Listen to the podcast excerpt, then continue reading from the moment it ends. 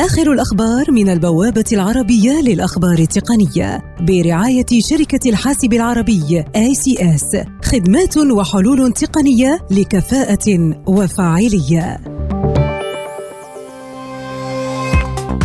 فيسبوك تخطط لإطلاق عملتها الرقمية المعروفة باسم جلوبال كوين في العام المقبل وتخطط لإنشاء نظام للمدفوعات الرقمية في حوالي 12 دولة حول العالم بحلول الربع الأول من عام 2020 وفق هيئة الإذاعة البريطانية بي بي سي. فيسبوك تقول إنها حذفت مليارين ومئتي ألف حساب مزيف في الربع الأول من هذا العام أي بين شهري يناير ومارس ويعد هذا الرقم أقل بقليل من عدد المستخدمين النشطين البالغ عددهم مليارين وثلاثمائة وثمانين ألف مستخدم شهريا في جميع أنحاء العالم.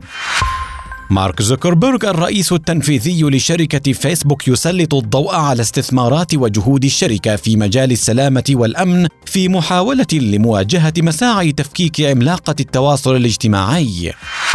تقارير تقول إن موقع اتحاد SD على الإنترنت أزال اسم شركة هواوي من قائمة أعضاء الاتحاد إذ بات من غير المسموح للشركة الصينية تصنيع منتجات متضمنة فتحات بطاقة SD أو micro SD.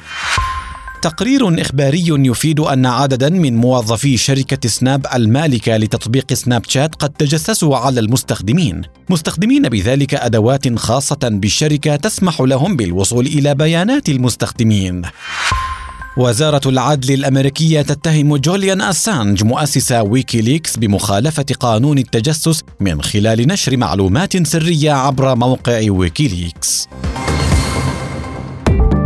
آخر الأخبار من البوابة العربية للأخبار التقنية برعاية شركة الحاسب العربي ACS خدمات وحلول تقنية لكفاءة وفاعلية.